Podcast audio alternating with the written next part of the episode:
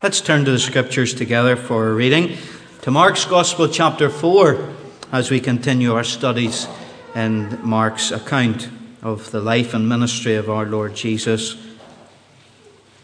Mark chapter four, beginning to read at verse one, and we will conclude at verse twenty. Speaking of the Lord, it says, "And he began again to teach by the seaside, and there was gathered unto him a great multitude, so that he entered into a ship, and sat in the sea. And the whole multitude was by the sea on the land. And he taught them many things by parables, and said unto them in his doctrine, Hearken, behold, there went out a sower to sow. And it came to pass, as he sowed, some fell by the wayside, and the fowls of the air came and devoured it up. And some fell on stony ground, where it had not much earth, and immediately it sprang up, because it had no depth of earth. But when the sun was up, it was scorched, and because it had no root, it withered away. And some fell among thorns, and the thorns grew up and choked it, and it yielded no fruit. And other fell on good ground, and did yield fruit that sprang up and increased, and brought forth some thirty, and some sixty, and some an hundred. And he said unto them, He that hath ears to hear, let him hear. And when he was alone, they that were about him with the twelve asked of him the parable. And he said unto them, Unto you it is given to know the mystery of the kingdom of God. But unto them that are without, or outside, all these things are done in parables, that seeing they may see, and not perceive, and hearing they may hear, and not understand, lest at any time they should be converted, and their sins should be forgiven them. And he said unto them, Know ye not this parable? And how then will ye know all parables? The sower sows the word. And these are they by the wayside, where the word is sown. But when they have heard, Satan cometh immediately, and taketh away the word that was sown in their hearts. And these are they likewise which are sown on stony ground, who, when they have heard the word, immediately receive it with gladness, and have no root in themselves, and so endure but for a time. Afterward, when affliction or persecution ariseth for the word's sake, immediately they are offended. And these are they which are sown among thorns, such as hear the word, and the cares of this world, and the deceitfulness of riches, and the lusts of other things entering in, choke the word, and it becometh unfruitful. And these are they which are sown on good ground, such as hear the word, and receive it, and bring forth fruit, some thirtyfold, some sixty, and some a hundred." We want you to pay attention, and you will have to pay attention this morning because, well, you have to pay attention every morning, but uh, we're going to look in depth at what a parable is, and I think that is necessary in order that we understand both the parable that is mentioned here, parable of the sower and the seed, and the three other parables that we will study in the subsequent weeks. And so my title today is A Parable on Parables. A Parable on Parables.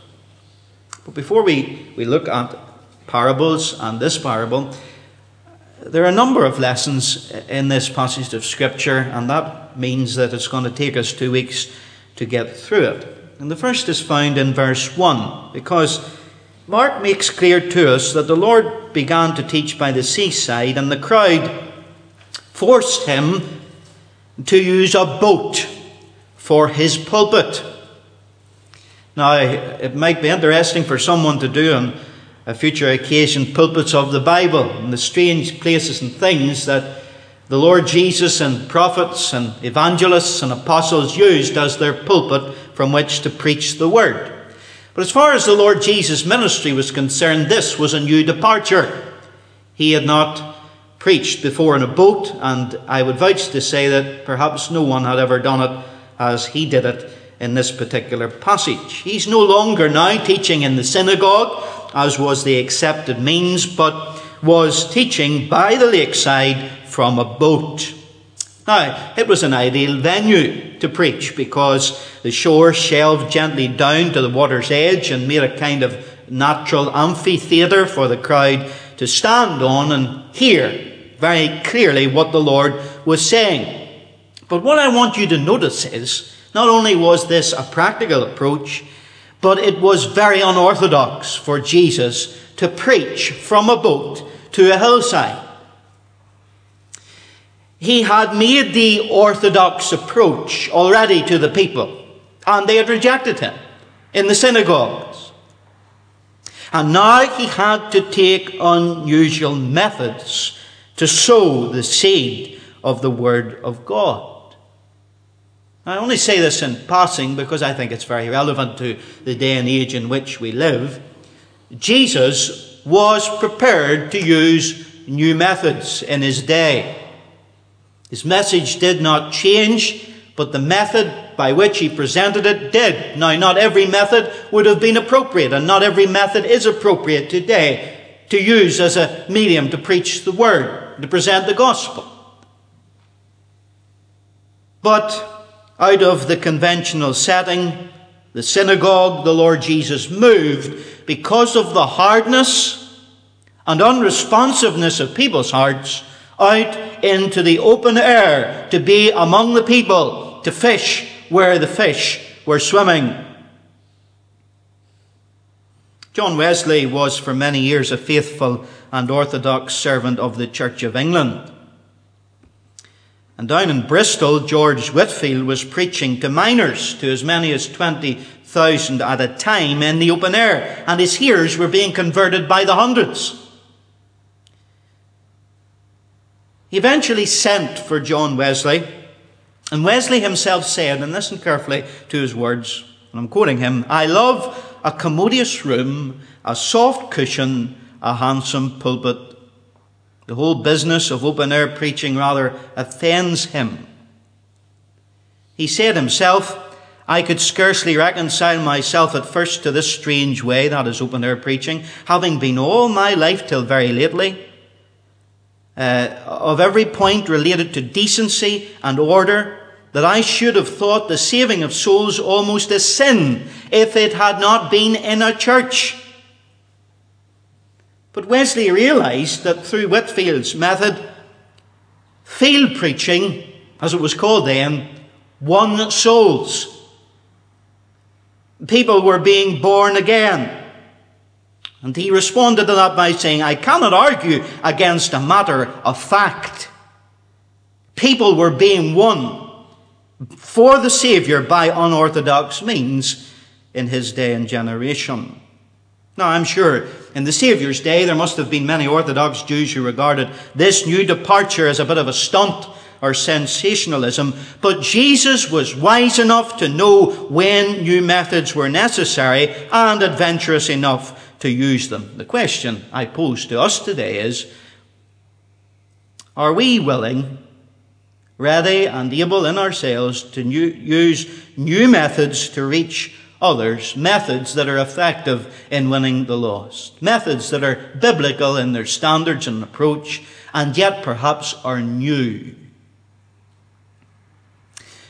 Now, let's leave that, because Mark then begins to tell us what the Lord Jesus has to say about parables. Now, Mark's gospel, as I hope you've learned so far in our study, is a gospel of action. Mark is action man in the Bible. And he is more concerned with the works of the Lord Jesus than the words of the Saviour. And that is borne out in the fact that he records eighteen miracles and only four parables. But now we're coming to Mark's record of the parables, only four. And it's interesting when you when you keep in balance the fact that Mark is the action man of service, portraying for us a servant of the Lord and how we ought to serve in the way of the cross.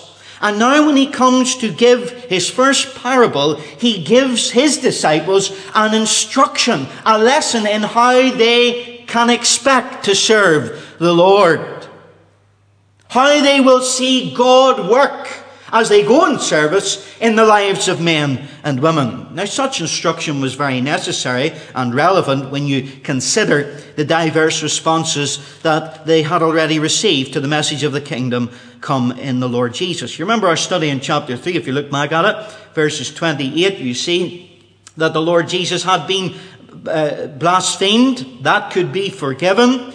But then the Holy Spirit had been blasphemed in the hardening of their hearts to his work in their nation and in their own individual lives. And so he, he faced persecution and opposition externally. And then we see in verse thirty-one following that even his own family and friends were beginning to doubt him and say that he was mad. And these were the diverse and many responses that people had to the message of the kingdom of God in the Lord Jesus Christ. And so what the Lord Jesus is doing in this first parable is to give them a, a lesson as to what they could expect when they went out to sow the seed of the Word of God. And so he gives the parable of the sower and the seed. But then he explains the purpose of parables, and having diverged away from the, the main parable to do that, he then returns to give the point of the parable. Now, I try to be as honest as I can when I'm reading and studying the Word of God. And I have to say that looking at this account over the years, I at first thought it strange and even unnatural for the Lord to inter- interject an explanation of what parables are right in the middle of giving one. Does that not seem strange to you? Indeed, before he even gives the uh, interpretation of it, he talks about what parables all about, are all about, and he seems to do that exclusively to the disciples. Now, a critic, and there's plenty of those around, might say, Lord, you're going off on a tangent. If he was standing in a preaching class, they might say, you're digressing from the subject, you're in danger of losing the main point. Stay on track. Now, there's nothing in Scripture that is there by chance or is irrelevant. Now, it might be the case that the Lord was digressing or going off on a tangent if the parable in question was completely unrelated to the definition of parables that the Lord gives in this passage. However, not only is it related to the parable, but it is intrinsic to our understanding of what a parable is. This parable, if you like, as I've entitled this message, is a parable on parables. It is given to us to understand how people receive and respond to the Lord's parables. Parables in general, and this parable in particular, are all about how people respond in their hearts to the Word of God. Now, since these verses and the next number of verses we'll consider uh, are parables, we need, first of all, to ascertain the answer to two questions. The first is, what is a parable? And the second is, why did Jesus use them? And if you're involved in communicating the Word of God, whether it is uh, to mixed companies like this, or to your peer group, or to young people or children, listen carefully, because there are lessons on communication, uh, even as we define what a parable is and why the Lord utilized them. Let's answer the first. What is a parable? Well, a parable literally means something thrown beside something else, or a comparison. Now, here is a basic fundamental truth that you need to understand if you're not going to misinterpret parables in the Gospels. Now, listen carefully, even write this down. Originally, parables were meant to be heard, not read. Parables were meant to be heard, not read. Now, we read them, of course, because we've got the record of the life and ministry of our Lord, and we've got time to study it. And, and at leisure, we can think about the implications and, and, and what it actually means. But the people who were originally hearing these stories, they heard and had to make an instant, split-second appraisal of what Jesus was saying. Didn't have Bible commentaries, didn't have concordances to compare with a, another verse in the Old Testament. They had to get the message. Now, what's my point? Well, whilst there are several truths interpreted from this parable, and some other parables have numerous truths uh, weaved throughout them, generally, as far as parables are concerned, there is one main point that the Lord Jesus wished people to grasp. One main truth. So what I am really saying is a parable is not an allegory, and that's a mistake many people make. What's an allegory? You say, well, an allegory is a story where there's symbolism and the symbols represent something. A parable is not an allegory. Every symbol in a parable doesn't necessarily have to represent something. Sometimes the symbols do, but not always. But sometimes we can get sidetracked by the symbols and miss the main point of what the Lord Jesus Christ was saying. So a parable is not like Pilgrim's Progress, where the intention of the author is that everything has meaning. But a parable is used to communicate mainly one point. So let me say to you, when you study the parables, when you read in your daily devotions and so on, don't get too bogged down with the details of a parable and then miss the main point. If you get the main point, you'll see how other details are related to it. As one author puts it like this, and I, I'm spending time on this to help you in your daily readings and your study and listening to preaching. He puts it like this: therefore, what we must look for in a parable is not a situation in which every detail stands for something. We must look for a situation in which one great idea leaps out and shines like a flash of lightning. It is always wrong to attempt to make every detail of a parable mean something. It is always right to say what one idea would flash into a man's mind when he heard this story for the first time. You got it? What would he think? What impression would he be left with? Not when he read or studied or memorized the parable, but when he heard it. He couldn't press rewind and play it all over again. He heard it once. What was his thought? Well, that's what a parable is. It's not an allegory. It's a comparison with mainly one truth being communicated. Now, why? To answer the second question, did the Lord Jesus use parables? Well, the writer I quoted gives a number of reasons, and they're very helpful, and let me share them with you. There's four reasons he gives. Uh, one, it caught the attention of the listener.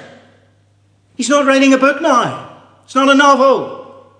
It's not a biblical letter or a prophecy. It is a spoken parable. And he has a not a fixed congregation sitting in pews or in the synagogue. He has a moving target. People in the open air who could stay or leave at will.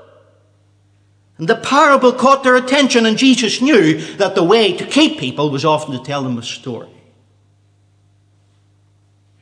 It caught attention. Secondly, the people of Jesus' day were familiar with parables. The Jewish leaders would have recognized them. Some parables are in the Old Testament. You think of David caught in adultery, and you remember God brought Nathan to him to further convict him, and he told the parable about the man with the wee lamb. And the rabbis used parables themselves in their own writings and teachings. So the people were familiar. He was using language that they, they, they worked with in the past.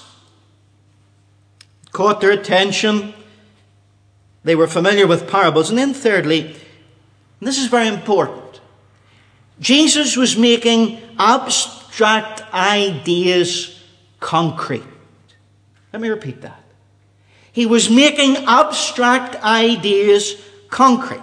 Let me explain. Very few people can grasp abstract ideas. Maybe you're even saying, I don't know even what you're talking about, let alone. Well, most people think in pictures. Let me illustrate it to you.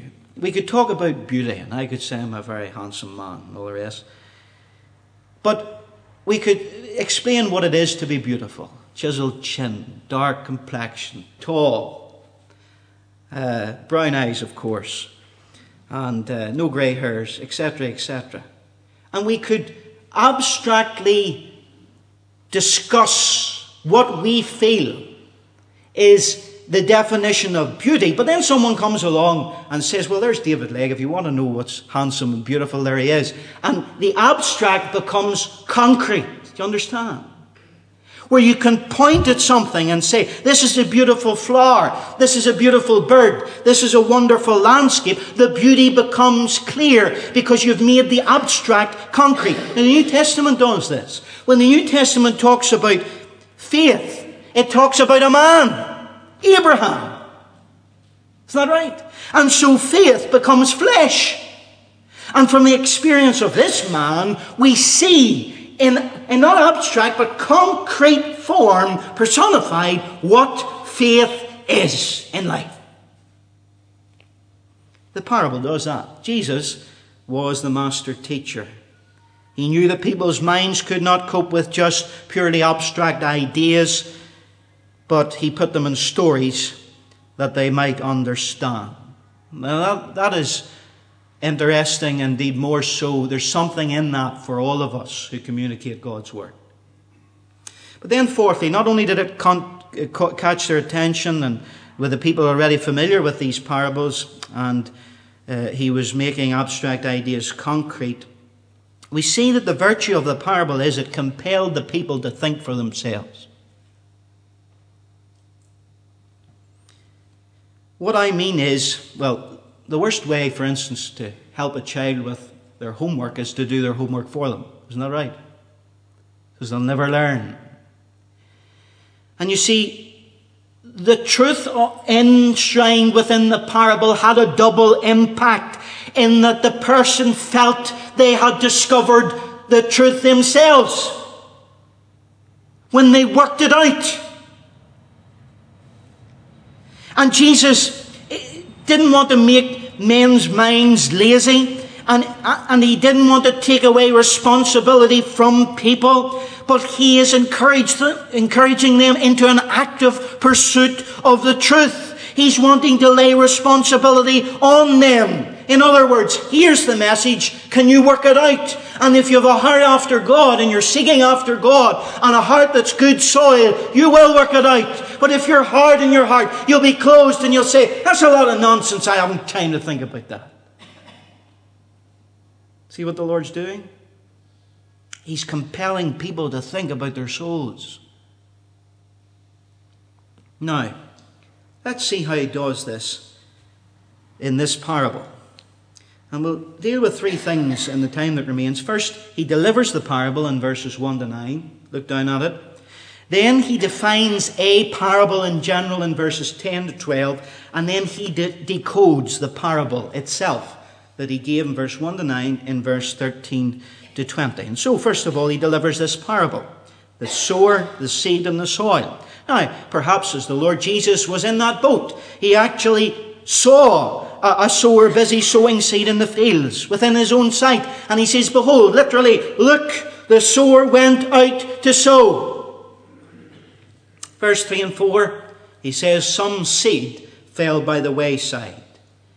And that ground was too hard for the seed to penetrate. Many believe it was the place where people walked. The tramp, tramp, tramp of their feet made the, the ground even harder. So the seed just fell and lay there. And then the birds of the air came and snatched the seed away and ate it. The wayside soil. Then verse five and six, there is the stony ground.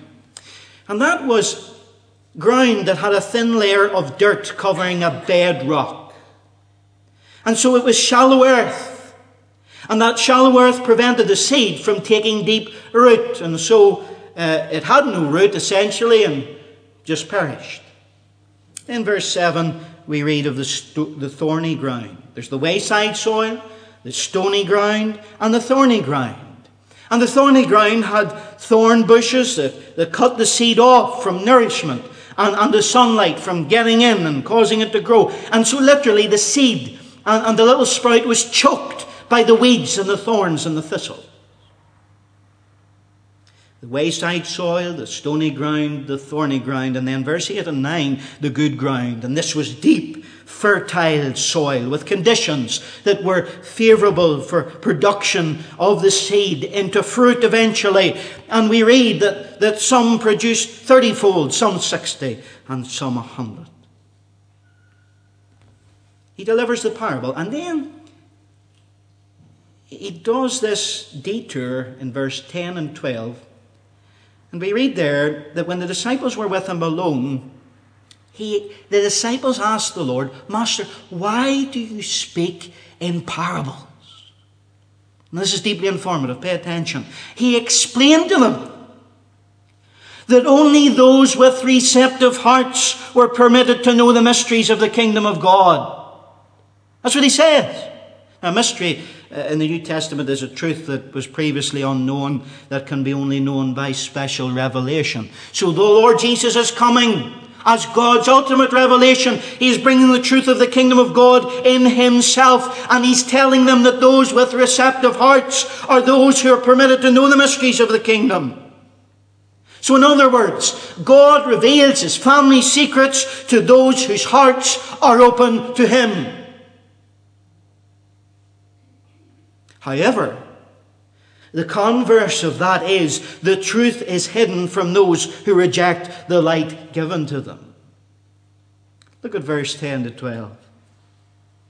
Verse eleven, "Unto you it is given to know the mystery of the kingdom of God, but unto them that are outside all these things are done in parables." Verse twelve, "That seeing they may see and not perceive, and hearing they may hear and not understand, lest at any time they should be converted, and their sins should be forgiven them." Now that's a quotation, verse twelve, from Isaiah chapter six, verse nine and ten. And that might seem harsh, what the prophet Isaiah is saying, what the Lord Jesus is quoting, that people should see and yet not see, should hear and yet not truly hear, should conceive in their mind and yet not really understand with their heart what the Lord is saying, what God's word means. But you've got to keep this in the context of the whole of not only this gospel, but the whole of the Old Testament. This is being spoken about the Jewish people who had had great privilege of the, the oracles of God and the prophets of God and the priests of God, and they had rejected the Messiah of God who had now come to them in the Lord Jesus. And because they had spurned the light of the world, Jesus is saying they will not see the light of the word. It's basically akin to what we were talking about concerning the unpardonable sin, that it was hardening their heart to everything that God's Spirit had been saying to them up until this moment, and they'd gone one step too far. So when the heart is hard, when it is unresponsive, not receiving, not wanting, it gets harder, and the seed is snatched. But when the heart is open, it receives not only what God is saying, but it receives more and more and more of light. So, the Lord defines a parable. Let me sum it up like this. A parable has two effects, and they're both opposite effects. On the one hand, it makes truth more clear to those who are willing to hear. Have you got it? First, it makes truth more clear to those who are willing to hear, and yet on the other side of the coin, it makes truth more obscure to those who lack spiritual concern.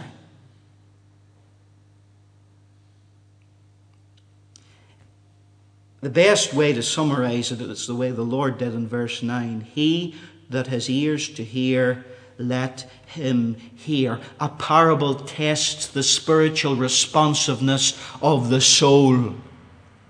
Now, I have a wee bit more to say this morning, but I want to ask you as God's people, and perhaps those who are here who are not believers yet, how do you receive God's word? Does it cause you to long for more, or do you shut your heart? And that has a great knock-on effect to your ultimate spiritual destiny, because the more you close your heart and harden your heart, the less light, the less word, the less truth you'll be able to receive and respond to. Then thirdly and finally, he decodes the parable. He's delivered it. He's defined what a parable is, what it's for. And now he decodes the actual parable that's given here in verse thirteen to twenty. Now, we could go into great detail looking at this parable, but we're not going to do that this week. We'll do it next week. But basically, he said, some people's hearts are hard. Some people's hearts are shallow. Some people's hearts are crowded by other things. And some people's hearts are ready to bear fruit. The reason why I'm not looking at these particular soils this morning is I want us to get the main point of the parable. Sometimes we jump right away into the interpretation and miss the main point. And the main point applies to saved and unsaved people alike. And it's all about how we respond differently to the Word of God. And it's particularly appropriate if you, like the disciples, are a sower of the seed. You're a preacher, Sunday school teacher. You work with children. You work with young people. You work with ladies. You work with men. You work with all sorts of different types of adults. You work with the unconverted on the street. You work in the open air. Maybe you're a parent, a grandparent. This tells us of a spiritual principle that applies to saved people and unsaved people. Those who have an honest and a good heart shall be given more. Those who harden their heart shall have less. Those who cover up light will lose the little knowledge of God that they have. Now listen, please. If you're involved in the service of the Lord, you need to hear this as loudly as the early disciples heard it from the Lord Jesus. You need to grasp it. Why? Because it can make a difference between finishing your course, keeping the faith, or making shipwreck of your profession. Because things don't always go your way. And it's not a revival every day of every week. And people aren't falling around us here getting saved. So what do we do? Despair? Say God's word doesn't work anymore? The Holy Spirit is going to sleep? Galatians six and verse nine tells us, let us not grow weary while doing good, for in due season we shall reap if we faint not. That means literally if we do not lose heart. Now you will lose heart. If you don't understand the various responses that people can have to the sowing of the seed. Jesus had different responses as he sowed the seed. He told the disciples, you will have different responses as you sow the seed, and we will experience the same. And unless we sit up and listen, we're going to be discouraged. We're going to be cast down. Now, I told you when we looked at what a parable is that you must look for the one great idea in the parable that, that leaps out, that shines like a flash of lightning. Now, if I was to ask you what it was in this particular parable, what flashed upon the minds of the crowd who heard it for the first time, what would your answer be? That'll be an interesting one. Will I ask you? They're all hiding now. What would it be? Seriously. You know what it is? The low part of the seed never ever grew. The fact of the matter is that in the end, some did. That's the point. It's very simple, isn't it? And yet we miss it. Why? Oh, what do you think the shallow ground means? And what's the hard soil? We get so taken up with the interpretation before we get the main point. Some of the seed never grew, but some did, and eventually there was a splendid harvest. That's the message. And this is a parable on parables, and it is a parable for the servants of God, for Sunday school teachers, to parents, and explains how God's word will be received. Listen, look at the mathematics. Three quarters of the parable would suggest that this seed sowing was not very successful. Is that not the case? And yet what the Lord is saying is don't measure success in service mathematically.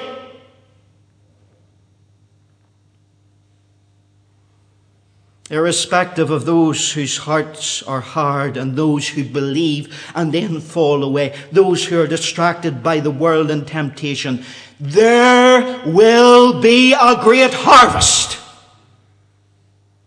So Jesus says to these disciples, I will build my church, and the gates of hell shall not prevail against it. This is a parable to end all despair. How are you serving the Lord? I know how I serve the Lord sometimes, and I'm ashamed of it.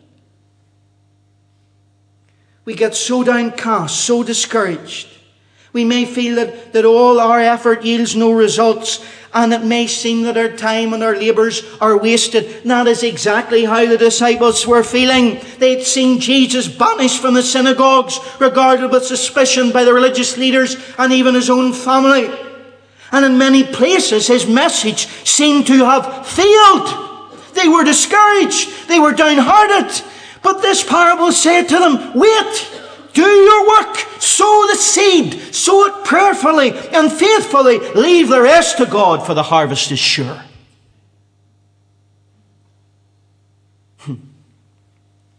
As Isaiah put it, God's word will not return to him void. That means it will not return without producing any effect. It will accomplish the reason why it was sent. Now, you mightn't see it first. It mightn't be obvious how God's word is being blessed. But the psalmist said, he who continually goes forth weeping, bearing seed for sowing, shall doubtless come again with rejoicing, bringing his sheaves with him. There might be a lot of weeping. Mathematically, three quarters of our work might seem to produce nothing, but there's always that quarter, always that harvest. I had wonderful news this week, and I had this sermon prepared before I heard it. Andrew Watkins tells me at times what's going on on the internet, and he told me of a, a man who does a work around residential homes for old people, and he, or senior citizens, beg your pardon, and he takes C Ds and tapes and everything in, into their premises, our services. He was able to tell me that man sees very little fruit, as you can imagine, in such a work. But he heard of a man who didn't even listen to a whole sermon, who came to the Lord Jesus Christ in one of those homes at the age of ninety-eight. ninety-eight. That's worth its weight in gold, isn't it? Now, we mightn't see it right away, but it will come. And it doesn't say when it will come or how it will come, but the harvest will come, and so we need to sow. Ecclesiastes says, in the morning sow your seed, and in the evening do, do not withhold your hand, for you do not know which will prosper, either this or that, or whether both alike will be good. Just sow the seed of the Word of God everywhere, and there will be a harvest. That's what the point of the parable is. Can I illustrate this great one point of truth by telling you a story I came across recently? And with this, I'll close. You'll know, most of you, that North Korea is one of the most communist societies in the world. There are twenty-two million people cocooned from birth to death in an atheistic nightmare. God is banned. Well, what you may not know is that R J Thomas was a missionary to China in the middle of the nineteenth century. He had a heart for Korea before communism existed. But Korea, even back then, in the middle of the nineteenth century, was a hermit kingdom. No one was allowed from a foreign land into the nation. And so R J Thomas, because of his heart for the Korean people, went to China. And he bided his time until it was expedient for him to go into Korea. So in eighteen sixty-five, the opportunity had been waiting for a lifetime for him, and he went on an American ship called the S S General Sherman. And that ship was going to steam up the Taedong River to the capital Pyongyang in the hopes of luring Koreans to the boat to trade with them. That's all the Americans were interested in. But Thomas bought a berth on that ship, hoping to meet some Korean scholars in Pyongyang who spoke Chinese, and so he brought scriptures in the Chinese language so that he might give them to those scholars that they might discover the truth of the gospel. The trip of the S S General Sherman was ill-fated, because in a port along the, the way to the capital, some of the General Sherman's crew killed three Korean men in a barroom brawl. And when they reached the capital in Pyongyang, the rumors had grown to such an extent that it was impossible for them to berth the ship, and the people of Pyongyang were convinced that these foreigners had come for their children to make soup out of their eyeballs. There was nothing for the ship to do but to turn around and head down the river. But they struck a sandbank, and seeing them stranded, the Korean defense lashed a series of small ships together and set them on fire. And they drifted to surround the General Sherman, which caught fire also, and everyone aboard had to leap into the river. And as they waded to shore, they pulled out their swords, but were all clubbed to death by the waiting Koreans. Thomas also jumped out of that boat to wade to shore, but be- before he could speak, a club swung with murderous force and dashed his brains into the water.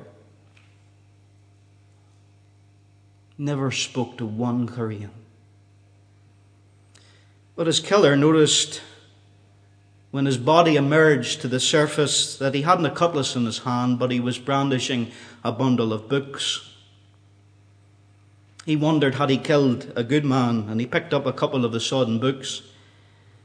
Drying them off, he separated the leaves that he saw were nicely printed. He couldn't read Chinese.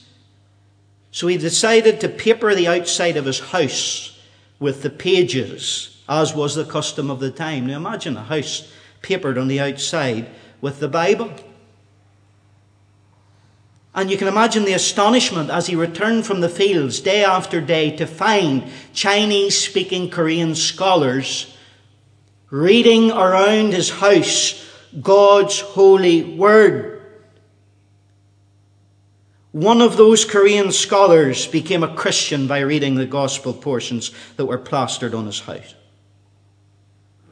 A generation later, that man's nephew assisted in the first translation of the New Testament into Korean.